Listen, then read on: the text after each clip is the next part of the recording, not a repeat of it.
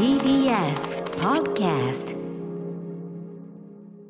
ラジオネーム高安さんから届いたトマスピンチョンにまつわる質問です。番組内で時々名前が出てきた記憶のあるトマスピンチョン。一体どんな人物なんですか？小説家っていうのは知ってます。はい。すごいですね、もうここから始めますかという質問ですけども、ということで今夜のゲスト、ピンチョン先生こと佐藤義明さん、こちらの質問についていかがでしょうか？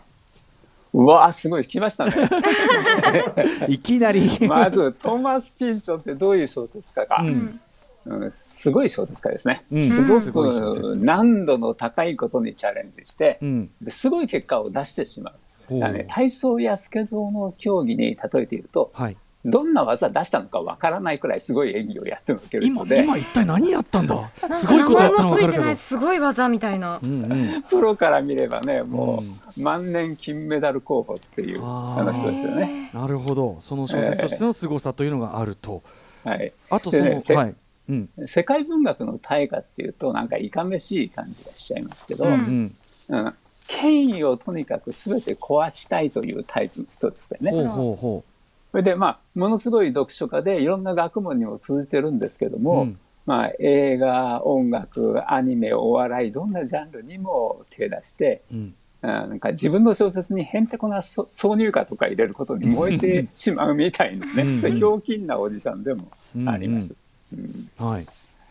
とにかく凝り性でね、うん。小説を書き出すともう何年もはいなんかケースによっては20年くらいかけてしまうというね、へー。えーそういう、にうん。そういう人なんですよ。芸術家なんですね、だけどね。なるほど。だからこうん。れ半端なことしない、短編を雑誌に載せるなんていうことはもう半世紀以上やってません。ああちょろっと出すってことはしないし、そうですね。う。んねあとメディアにあんまりそもそも登場しないですよね。そう。今年ね3 83歳になるんですけどね。わデビューデビュー以来もう半世紀以上姿をあ、表してないんですね。あねねそんなぜなのかっていうとうんうんもうね世の中の常識を外れたところでなんか作品作りたいのでえ、、うんうん。この人々の常識の場にはとらわれたくないみたいなんですね、うんうん。それで顔出さないんだろうと僕なんか思ってますけど。なるほど、うんうん、確かにそのピンチョンというとあの一人じゃないんじゃないか説とかう、んうん。うんねなんかその存在感そのものがピンチョンの作品的であるような、は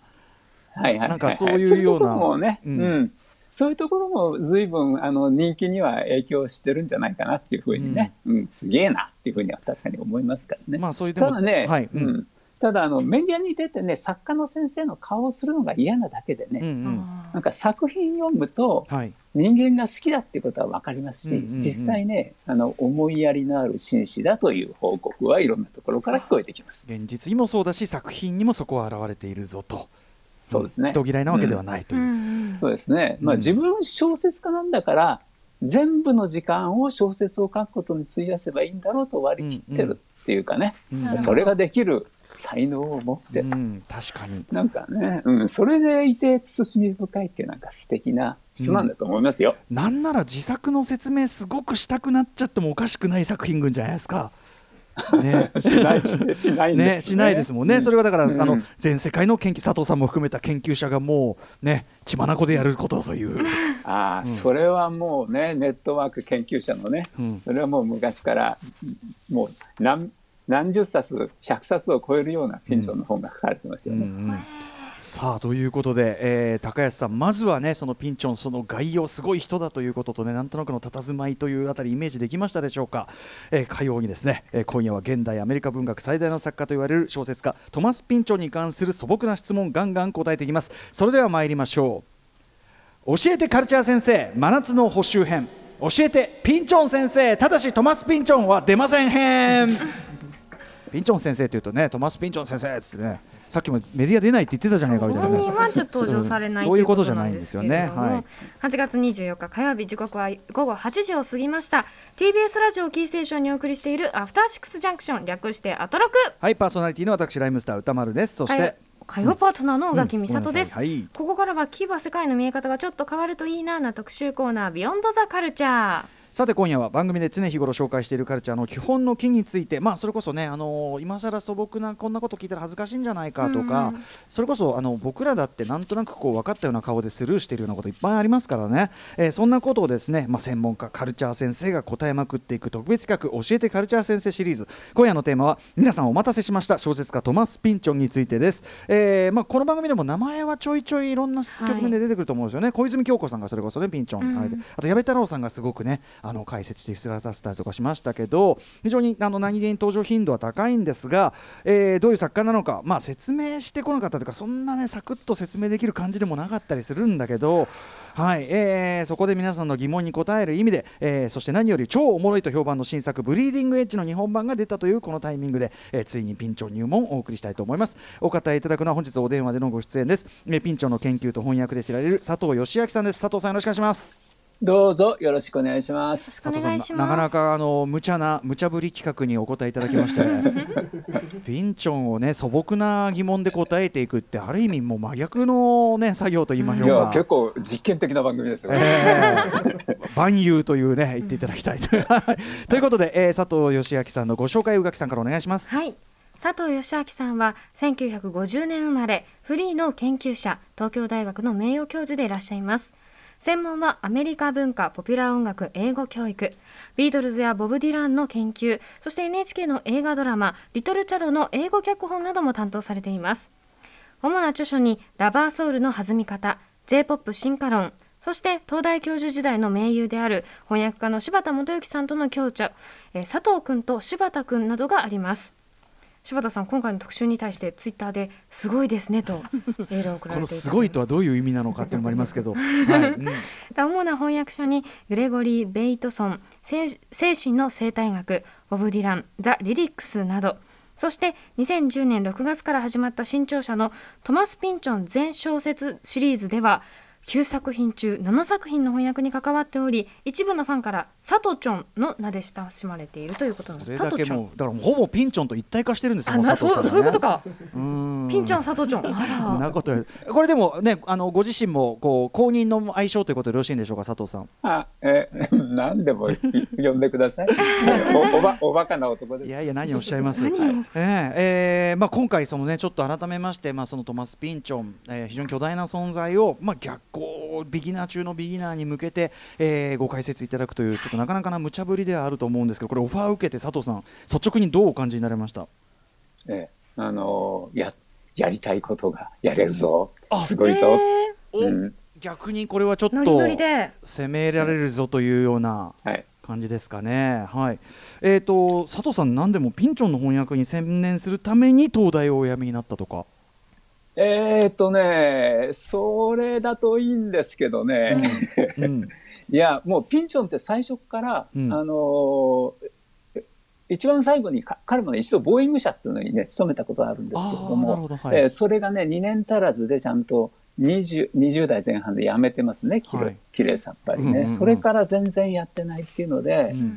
うん、うんいや、僕なんか、それ辞めましたけど、早くね。うん、あのでもそれも60近くまでこうやって給料もらってて退職金ももらってて、うんうん、なんかそこのところはね そういう言われ方をするあれは。ちょっと恥ずかしいなってピンチョンのその辞め方の潔さに対してはとおっしゃる感じですかね。うん、比べるところがもう。にして。もやっぱりそのやっぱり翻訳ピンチョン一冊やるにしてもとにかくその翻訳の作業っていうのはまあそれだけ大変ってことですよね。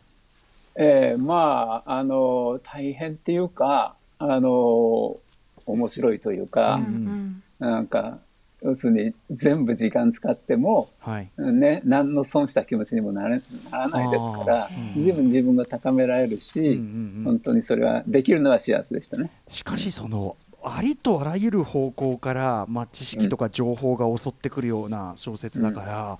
こう例えば今回のそのブリーディングエッジとかでも本当に現在進行形のさまざまなポップカルチャーこの番組の扱う、まあ、ゲームであったりとか、うん、音楽であったりとかってそれってこう本当にこれ翻訳者としてもやっぱり楽しいと同時にもう次から次へとあらぬ方向からこう投げかけられてくるこう難難題というか感じかと思うんですがいかがでしょう、あのねいや、これネットワークができてるんですよね、研究者のね。ですからそれでお互いにこうやって知識を融通し合ったり、なんだりっていう、そういう、あの、あんまり英語、英語では、あの、ものすごくピンチョンの地図っていうのはしっかり描かれてますので、なるほど。ただまあ新しい作品になってくるとその辺が少し弱くなってくる、うん、ただあの僕も最初に始めた頃はインターネットとかない時代だったから、それに比べると今は本当に何でも調べがついて、うんうんあの楽しいですよ。なるほど。ね、でもある意味集合地でその一人の作家に立ち向かうっていう感じですもんね、それはね。あ、そうそうですね。まさにそのそうです。いやいやいやということで今日はちょっとですねそんな佐藤さんにですねまあ素朴な疑問を次から次へと私もあの非常に分かったふりをしているだけなので改めてちょっと勉強させていただきたいと思います、えー、お知らせの後ピンチョン先生スタートです時刻は8時12分になりました TBS ラジオアフターシックスジャンクション今夜お送りするのは番組で常日頃紹介しているカルチャーの基本の木についてカルチャー先生が教える教えてカルチャー先生。はい今夜のテーマは現代アメリカ文学最大の作家と言われるトマス・ピンチョンについて伺っていきます。今恥ずかしい今後ろに流れてるの僕らの2004年のアルバムに入ってるグレイゾーンに入ってるスローラーナーっていうねこれあのピンチョンの短編集からつけました、うん、あの中身は全然関係ありません。なんかかっこいいからつけました。というね船舶な感じで本当に申し訳ございません。えっ、ー、と改めてピンチョン先生こと、えー、佐藤義明さんです。佐藤さんよろしくお願いします。はいよろしく。ということででもねなかなか面白い質問いっぱい来てるんでちょっとね次々と佐藤さんにぶつけていきたいと思います、はいではではめちゃめちゃねこれ実はねあのピンチョンに関する素朴な質問とか言ってそんなことをラジオ上で投げかけてどんなだけメールくんだろうと思ったら、うん、佐藤さんものすごい来ました。ね。えー、そうなみんなやっぱりすごく質問を抱えていたんだなって。そうなのでちょっと次々といきたいと思います。じゃあ、はい、宇垣さん読みでお願いしましょうかねこれね、はい、あ僕僕読むかな？いいのかな？はい、はいえー、ラジオネーム番組プロデューサー橋本義文通称橋系 なんで最初が？あなんか身内から来たんですけれどもこれはとても大切な質問ということで最初に、ね、あのお聞きしていただきたいと思いますが。6月に当番組に出演していただいた小泉京子さんが10代の頃に出会った面白い大人たちからピンチョンを借りたと言っていたり矢部太郎さんが書評を書いたとか翻訳家の木原義彦さんがバイデン大統領がスピーチで引用したらしいという話を紹介するとそれを聞いた歌丸さんが必ず「すごいいけてる!」と感心したリアクションをしていました このようにピンチョンを読んでいるイコールイケてるかっこいいというイメージがあるのですがこれは一体なぜなんでしょうか？なんという質問なんですか？ペラペラの質問ですけれども。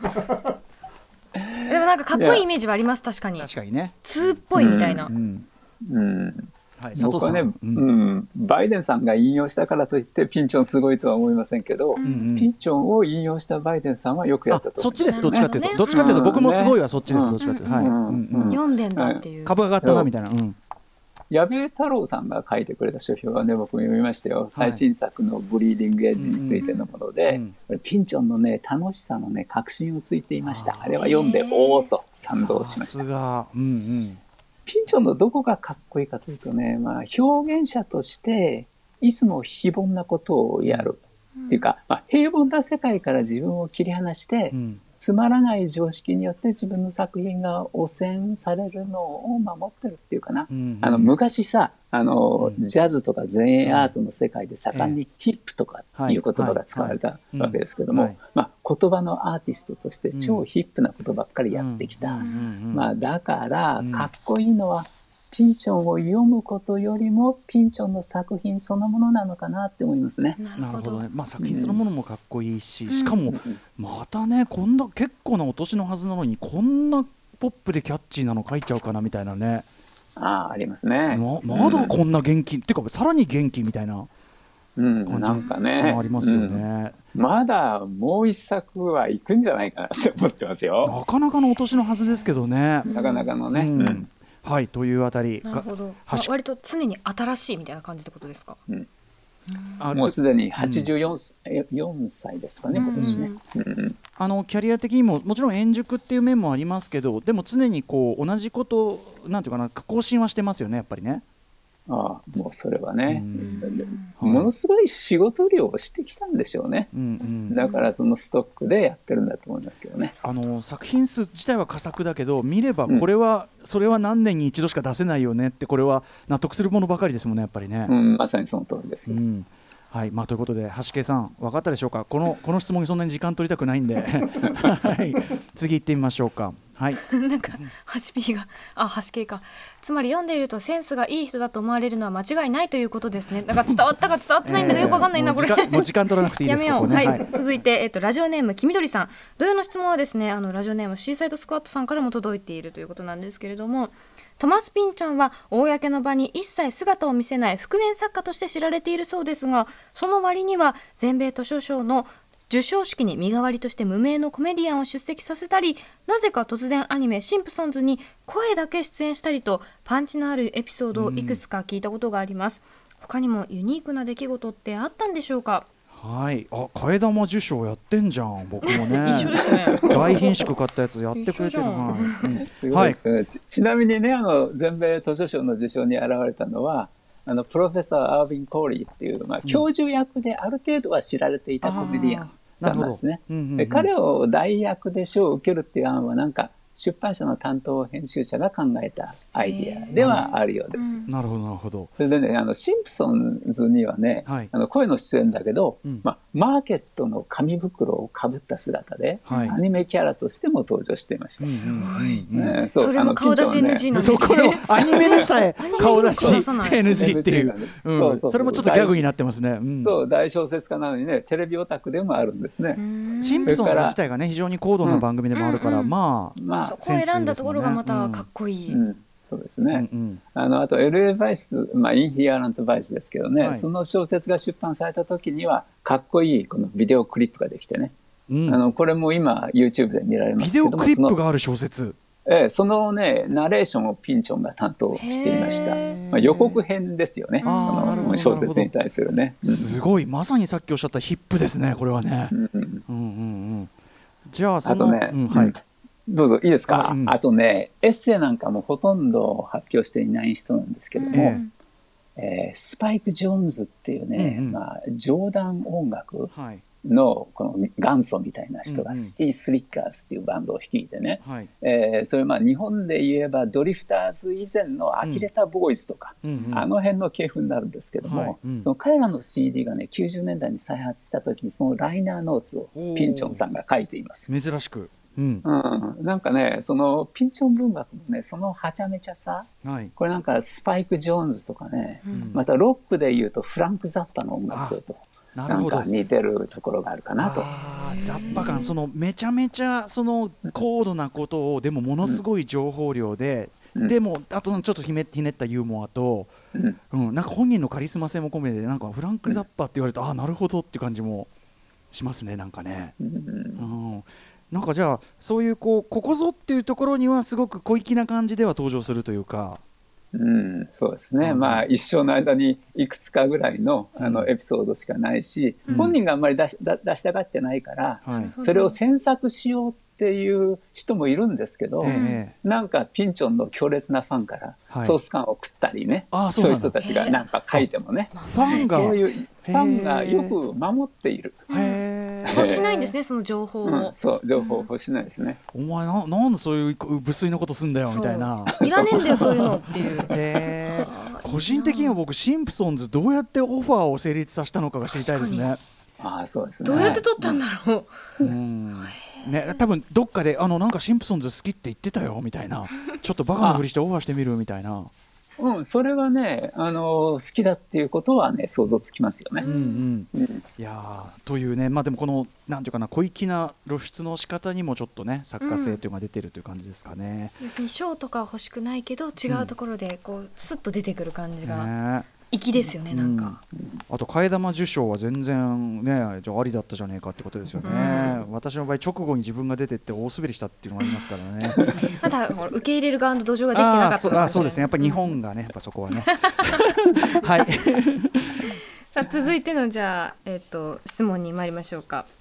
えー、ラジオネームふんどしゆで太郎さんから。トマス・ピンチョンに関しては名前は聞いたことはあれどその本を読んだことはありませんピンチョン入門としてまず数冊読むとすればどの作品がいいでしょうか？内容が難解なものが多い印象なのでできるだけとっつきやすい内容のものだとありがたいです。もしかしてとっつきやすいものは一作もなかったりしますか？これかなりたくさん同じような質問をいただいたということで、うんうん、ラジオネームロキ熊だらけの水泳大会さんあとインターネットサイトデイリーポータル Z の古賀千佳子さんなど同様の質問が多数届いていたということでこれは私も知りたい。これ責任ありますね、うん、ピンチョンはただね一冊に数年から20年ほどかけちゃう人なんで、うん、残念ながらまず数冊という近づき方はできないですね。一冊一冊から。数冊と数冊とか舐めたこと言ってんじゃないぞっていうね。見てみたらすごい分厚いんですよねそれにちょっとおののいてしまう人もいるのかなと思いますけど、ね、一冊の中にたくさんの物語が詰まっていますから、うん、まずはその対策の中から数ページの面白そうなエピソードを取り出して読んでみるといいんじゃないでしょうかね。かそう。あのね一番難解な重力の虹にもね下巻に電球バイロンの物語とかっていうのが入ってて、うんこれね、もう永遠に切れない電球を主人公にしたお話なんですけど、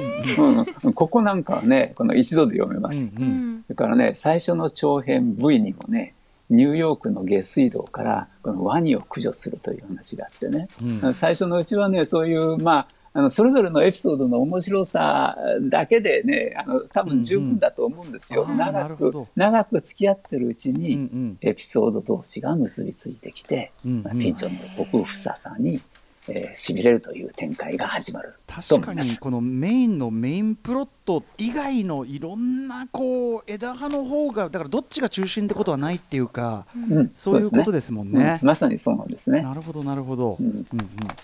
あとそのとっつきやすさっていうとどの作品ありますか、ね、はい、はいはいあのピンチョン、まあ、重力の虹っていうすごい本を70年代に出した後ずっとブランクがあって、はい、で50年代になってえー、50歳代になって出したこのバインランド。以降は表面的には読者に優しい書き方に変わりました。うん、文体からして読みやすくなったという、うん、そうです、うん、だからその後ね出たメイソン・ディクソンってのはちょっと若い時に構想した意欲作なのでこれはハードルが高いんですけども、その次のねこれ日本語訳で1700ページある「あの逆光」っていう小説も、これもあの時間さえかければ普通に読める文章です。まあこれ木あの木原さんの役者の役もいいんですけど、木原義彦さんはい、うん、そうね。あの最新のね外 LA バイスとブリーディングエッジはよく噛み締めながら読んでいけば1回で読み切れるというタイプの小説です。ちょっとちょっと待ってください。いいですか？聞いて、はい。はい、あの今さっきのその一度で読めるとか一回で読めるってどういうことですか？何回も読んだ方がいいってことですか？あのね読めば読まないとね十分味が出てこないんですよ。スルメ系、うん、あのつまりあの300ページぐらいずっとブランクで、うん、いきなり300ページ前のあのに出てきてそれが出てきてもちょっと記憶してなかったりするから、うん、あのすごいこのそういうのがいろいろな要素がつながり合ってくるっていうのはやっぱり2回目、うん、3回目うん、その読書。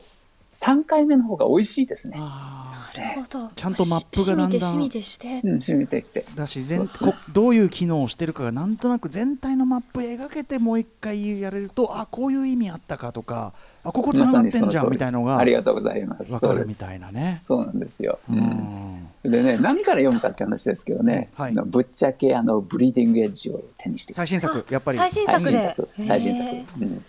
次にね、次におすすめなのがバインランドですね。あやっぱり。この作品はね。最近のものがいいんですかね。あのー、まああのー要するにハハードルがそれほど高くないという、うん、この作品ねこの印象としておちゃらけるおちゃらけているために誤解されてきたところもあるんですけどね、うんうん、バインランドっていうのはやっぱり、はい、あのピンチョンを代表するあの作品ですよね。日本の忍者とか出てきますよね。忍者が出てくる。あの 女忍者くのいちが出てくる。くのいちが出てくる。アメアメリカ人ですけど。アメリカの作品でわからない。結構ねそういうだからはあの破天荒というかねそういう展開もありますけど、でも確かにそのこの番組聞いていらっしゃねいただいているようなリスナーの方にも馴染みあるようなそのポップカルチャーのいろんなこう。記号というかな要素みたいなのも当然入ってくるからこの2作は特に確かにだからブリーディングエッジとえー、あれですねあのヴァインヴァインランドがもちろんもちろんねあの最初の短編から丹念に読んでいってもあのいろいろ得るところが大きいと思いますよ。うんスローラーナーですね。はい、まさに。ね、そのね、ゆっくりとこうね、あれするというか、そのスローラーナーから言ってもいいし、ただ短編もそんなね、うん、あの多くないですもんね、最近はね。うん、そうですね。はい、ということでちょっとこれざっくりと佐藤さんにですねここで僕から伺いたいのは、うん、ピンチョンこれこれも一口で言うのも大変でしょうけどどういうことを書いてきた作家という言い方ができるでしょうか、うん、今日の一番難しい質問ですね。ね。えピンチョンは何を書いてきたか、はい、うん、答えを試みますよ、うん、えー、ここ200年ほどの世界史を対象にして、はい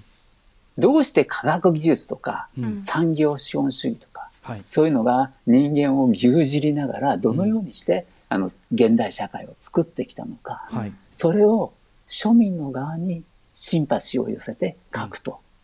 いうことを続けてきた、うん、それがピンチョンの世界と言えますね。はい、まあ純文学なのにね、悪者をきちんと用意するんですよ、うん、ピンチョンって。うん、ところが、その悪者っていうのが一個の一般常識と、あの、ひっくり返っていて。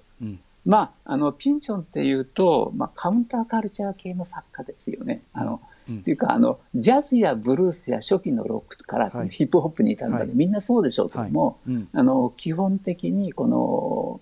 善悪のイメージが背広を着た一般社会と逆転してるところです。ね、それでそういうところがもろピンチョンにありまして、裏社会のマフィアのドンなんかすごく、あのいい人にしてるし、あのまたあのマリファナ系のドラッグはとてもいいドラッグでそれはまあ善人のサインなんですよね。えそれからあの政治や社会を一方で動かしている人のことはみそくそに書いたりする。まあ、アメリカや世界史の背後にある目に見えない体制、それと文学で戦うんだみたいな意思がはっきりしている作家です。はいん。なんかこうやっぱり我々を気づかぬ間に取り囲み支配しているようなシステムみたいなものに対して、常にこう、まあ、ある種こうそのだからそのいろんな情報が入ってくるのは我々が生きるこの社会がそもそもそのいろんな情報と実態がこうなかなか見えづらいシステムの中にあって、うん、だから複雑に描かれてるように見えるけどでも実はその根っこにあるのは今おっしゃったような割とこうなんていうかな本当に人人にちゃんと寄り添った思想っていうか、うん、ことっていうことですかね。ええ、すごくまともっていうか、うん、今本当にいい言葉でまとめてくださいましたけどね。だからすごく多分、その今を生きる人が納得しやすい多分倫理とかあの話っていうか問題意識とかだと思うんですよね。そうですね。それもねやっぱやっとあの60年代70年代にも非常にファンはいたんですけれども、はい、ピンチョンのこの全貌っていうのがこう文学エリートじゃない人に、うんうん、あのここに来て急にあの広がってるっていう印象がありまして、はいはい、うん、そこのところがあのピンチョンが一番嬉しがってるところだと思いますね。うんうんうんそれはその初期からその姿勢っていうのは変わらないということですか、うん、というのがその80その長い作家生活の中でこの何年かで急激に価値観で変わったじゃないですか。世の中の？はい世の中の。世の中の価値観、はい。あのね、うん、うん、ピンチョンのあの見ているあの世界史っていうのは、うん、そんなに変わってないんですよ。200年前、うん、300年前から近,、近代っていういうあの時代があって、あの西洋型のエリートがこの地球を牛耳ってっていう、不動産だとか何とかでどんどんどんどんお金をあれしてっていう。でもあのえっ、ー、と、それに対する、あの、反抗するようなパターンっていうのは、あの表面的には変わってるんだけども、うん、根元のところでは全然変わっていないものを描いてますね。うんうん、ある意味そうですよね。確かに時代はいろんな時代描いてるけど、うん、その、あの社会が、まあ、複雑化というか一見複雑化した時代以降っていう意味では実は同じような構造を持ってて、だからある意味その同じ話同じ話というか同じメッセージを違うやり方で毎回書いてると思いますもんね。うん、そうですね。うんね、だだからそのねそのメイメイソン・ディクソン戦が引かれた時の話をやったり、うん、まあ現代の話もやったりとかっていうことですね。すねうん、あの人間が地球に対して人間に対してどれだけひどいことを、うん、あのするかっていうことを、えー、敵対するんじゃなくてなんかじわじわと大きな大きな物語の中に書いていくっていうあの人ですよね。うん。うん。というね、まあ、こざっくりこうね今あのあえてあえてざっくり説明していただいてるんでこういう感じになりますけど、でもすごく普遍的、要するにすごく普遍的なことを、まあ、やっぱり言われてると思いますよね、僕もね。うん、いかがでしょうね、これ宇垣さんも納得いてる。読まなきゃっていう気持ち、それはすごいな。うん。はい、じゃあ続いていきましょうか。これまたね、はい、あの送り手がなかなかのね、はい、ラジオネーム関西在住のピンチョン愛読者 K、まあ、質問からいきましょう、こんにちは。当方関西在住なのですが折に触れてネット経由で番組を楽しませていただいております。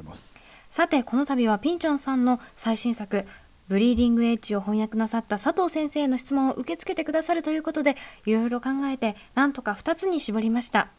1つ目。佐藤先生は翻訳にあたって作品内の不明点についておそらく著者のピンチョン氏にいくつか質問されたのではないかと思います。その際のやり取りで印象に残ったことなどはありますか？指針での言葉遣いの特徴とか文面から伺われる人柄とかもしも直接お会いになったことがあるならその時のエピソードでも。そして2つ目。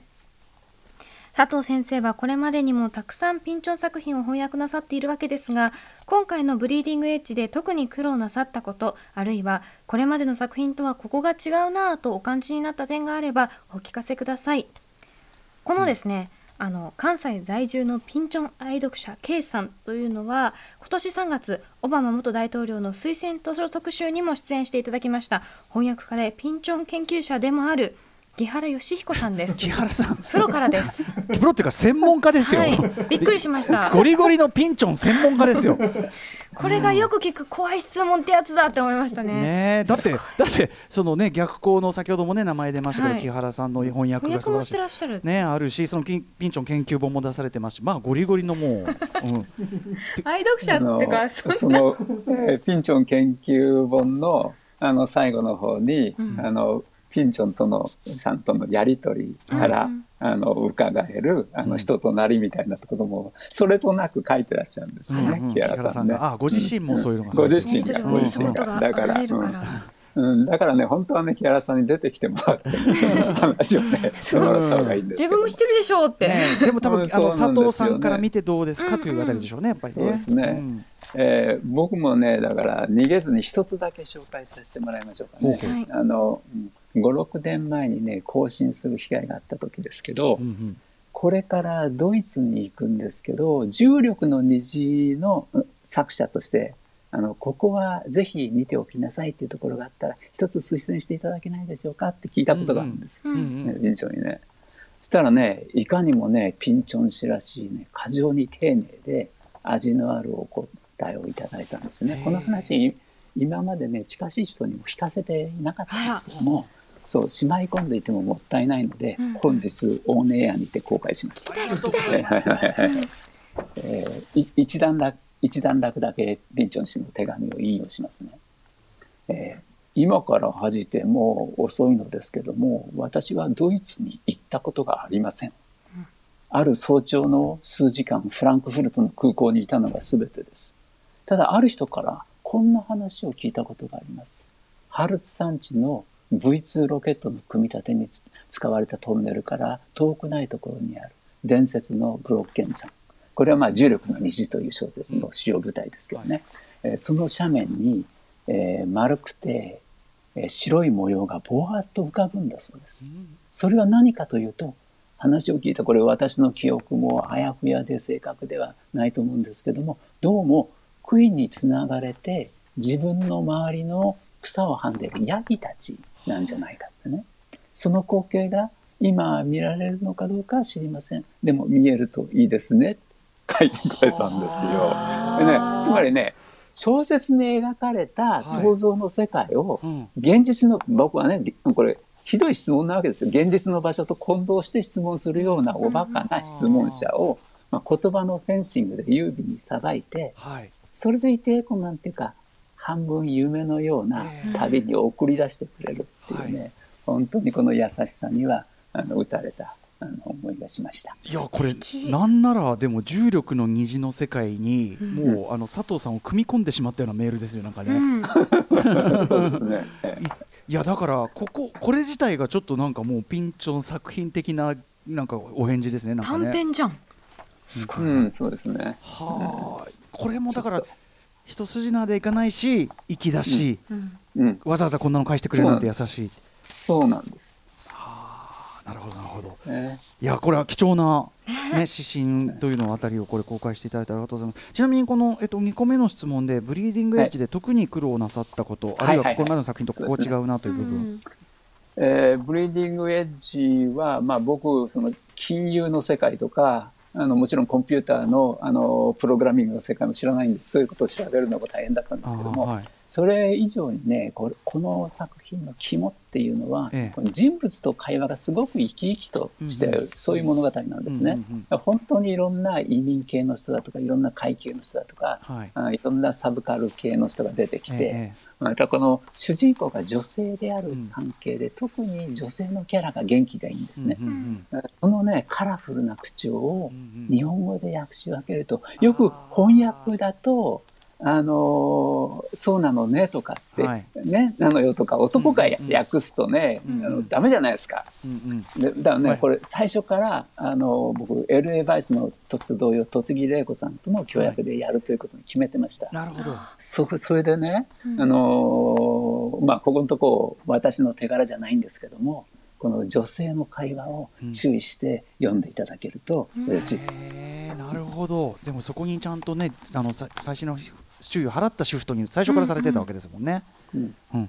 あとやっぱそれこそなんていうかなストリートな言葉遣いとか。あとやっぱり加えてこれ僕原文が当たったわけじゃないんであれですけどやっぱその例えばこう言葉遊び的な面もめちゃめちゃ多かったりするわけですよね。あのいつもそうですね、うん、彼はあの私生活でもダジャレを言いながら生きてるような人だと思いますけど、これをだから訳すのもまあこれは毎度の部分かもしれませんけど大変ですよねやっぱりね。なんかねこの中国系のラップスターで、うん、ね、あの中国ってドラ鳴らすでしょ、ええ、それをゴングスターって言うんですよね。ゴングスターラップって言うんですよね。それの作例が出てきたりするわけですよ。だからライミングを、うんちゃんと。う。うんうん。あのそれをねどういうふうに訳すかとかね、うんうんうん、なかなかねそれも楽しかったいやこれがだからさっき言ったあらゆる角度からとんでもない球が飛んでくるから それをちゃんと正確に打ち返さないといけないっていうね。うん部分ですよね。はい。ということでなんとあの木原さんもなんと光栄なことでしょう。ありがとうございます。ありがとうございます、もうちょっと行きましょうかね、はい。うん、えっ、ー、とラジオネームシンデレロの虹さんからいただきました。歌丸さん、垣さん、そして佐藤さん、こんばんは。私はワインランドあと残りわずかで全作品読破となるピンチョン好きの会社員です。ブリーディングエッジも発売早々に購入しすぐに読みました。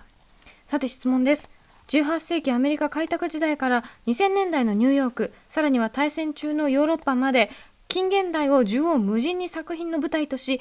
史実に忠実なのかそうじゃないのか分からなくなる固有名詞の洪水と時代に合わせた文体の選択が特徴のピンチョン先生ですがどのように取材や情報収集をして執筆しているのでしょうかあたかもその場にいたようなリアルさを感じさせる場面ばかりで複数人説が噂されるのもうなずいてしまいます。とはいえ一人の人間があれだけ壮大な世界を生み出せることにフィクションの力を感じるばかりです。うん、はい、いかがでしょうか？まさにね、シンデレロさんと同感ですね。よく知ってるロさんですね。本当に。あの、私の、あの、知る限りでは、あの、ピンチョンは、この、とにかく、うん、えー、図書館に入入り浸って調べる、うん、まあ、インターネットになってからそれも活用するわけでしょうけども、うんうん、まあ、この自分の書いている世界が多分ねまるで映画のように細部の時代交渉に来らないと済まないような性分なんでしょうね。はいはい、書き出すと文章がどんどん精密になっていってしまって、特にね、幻想的なシーンになればなるほどね、うん、まあ、まるで薬でも飲んだみたいに細部がくっきり浮かび上がってくるっていう、うん、これはね複数の書き手がいたのではとてもできないゲートだと思います。ああなるほど、うん、そうかそうか。あと文系、うん、あのね、文系的知識も理系的知識も、まあ、ちょっと飛び抜けたものを持ってますよね。うん、それでその上に過去に分け入れながら自分の創作世界を広げていく、うん、それを一生続けてきたなんかピンチョンだからこそね、うん、こういうゲートができるんでしょうね。うんうん、なるほど。はい、うん、えー、じゃあ続いての質問いってみましょうか。次はどこに、はい、じゃあ七いきましょう。はい、えっ、ー、とラジオネーム SI さんかな？ピンチョンといえば思わず吹き出してしまうようなユーモアが魅力の一つだと思いますがこれはアメリカ的な笑いなのでしょうか？それともピンチョン独特のセンスにあるところが大きいのでしょうか？なるほど、うん、なんか深い質問ですね、うん、うん、あのねピンチョン大学時代に2年間休学して海軍の船に乗って、まあ、水兵たちと一緒に暮らしたことがあるんですよ。だからその時ねきっとね甲板とか、まあ、酒場とかで、はい、そのねあのこういう水兵さんたちの紡ぐホラ話とかエロ話とかね、うんうん、そのスタイルを含めて吸収したんでしょうね。民衆の笑いのセンスが文学にとって重要だということは最初から分かってたんだと思うんですよ。うんうんうんあのね、こう考えてみると面白いんですけども、はい、この点ね同時代にボブ・ディランが民衆の歌から自分のアートの世界を作ってみた、うん。うんうん、それとねやっぱりちょっとパラレルなところがあるのかなと思ったりしてね、あのディランも民衆のバラードだけじゃなくて、うんうん、古代や近代の詩を吸収しながらあの詩の世界を膨らましていきましたけれども、はい。うん、ピンチョンもこの民衆のホラ話を基盤にして、ものすごい知識を織り込んでいきますね。このやり方がアメリカ的かっていうとね、まあ、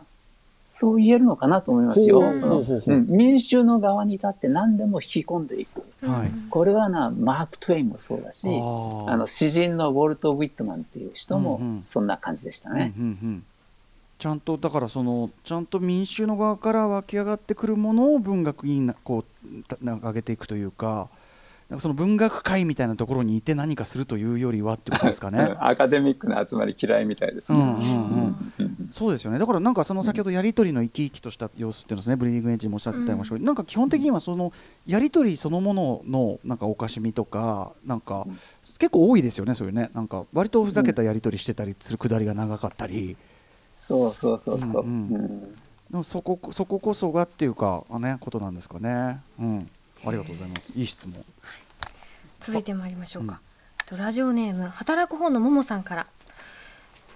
ピンチョンはどのジャンルの作家なのでしょう？ミステリー小説好きに聞くとピンチョンは最高のハールドボイルド作家だよという答えが返ってきますしユーモア小説好きにはピンチョンは最高のユーモア作家だから笑い転げながら読めばいいんだよという答えが返ってきます SF 好きな私にとっては当然ピンチョンは最高の SF 作家の一人ということになるのですが結局のところピンチョンはどのジャンルの作家なのでしょうか、うん、あのあの働く方のももさんがもう答えを知ってこういう形にしていただいて、はい、あのありがとうございます。ねあまりにいろいろ詰ま詰まってるのでね、うん、まあ百科全書派の作家という言い方はよくされますけどね。百科全書派。うん、オールジャンル。博覧狂気という。ねうんうん、はい。まあ風刺もきついしね。うんエロいところはエロいしね、うんうん、汚いもう臭くて汚いシーンもふんだんにありますよね。うんうん、でその想像力がね、えー、白鯨っていうアメリカ文学の最高峰がありますけども、白鯨を書いたメルビルとかねガリバー旅行記を書いたスイフトとかねもっと昔にラブレーっていうこの人は汚い話も平気で書く人なんですけど、うんうん、そういう作家に似ているともこの言われてきましたね。あなんていうかなマルチオタクの純文学作家という言い方もできますかね。うん、あらゆる、まあ、あらゆる方向にオタク。うん、だけど純粋なんですよね、うん。うん、ふざけるのも純粋な文学、みたいな、うん、そんな感じですね。うんうん。はい、あのあと好奇心つうかねアンテナも相当張りまくってるんでしょうね、本、う、当、ん、日頃から。あのそうですね。この通信工学を大学で勉強して、え ー、いるわけですよね。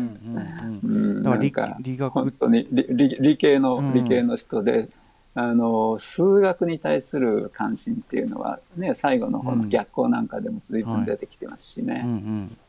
そういう人でもある。はい、どんどんどんどん魅力的だということが伝わってきています、うん、私、早く読みたいという気持ち、うん、えー、続いてですねラジオネーム山田一郎さん。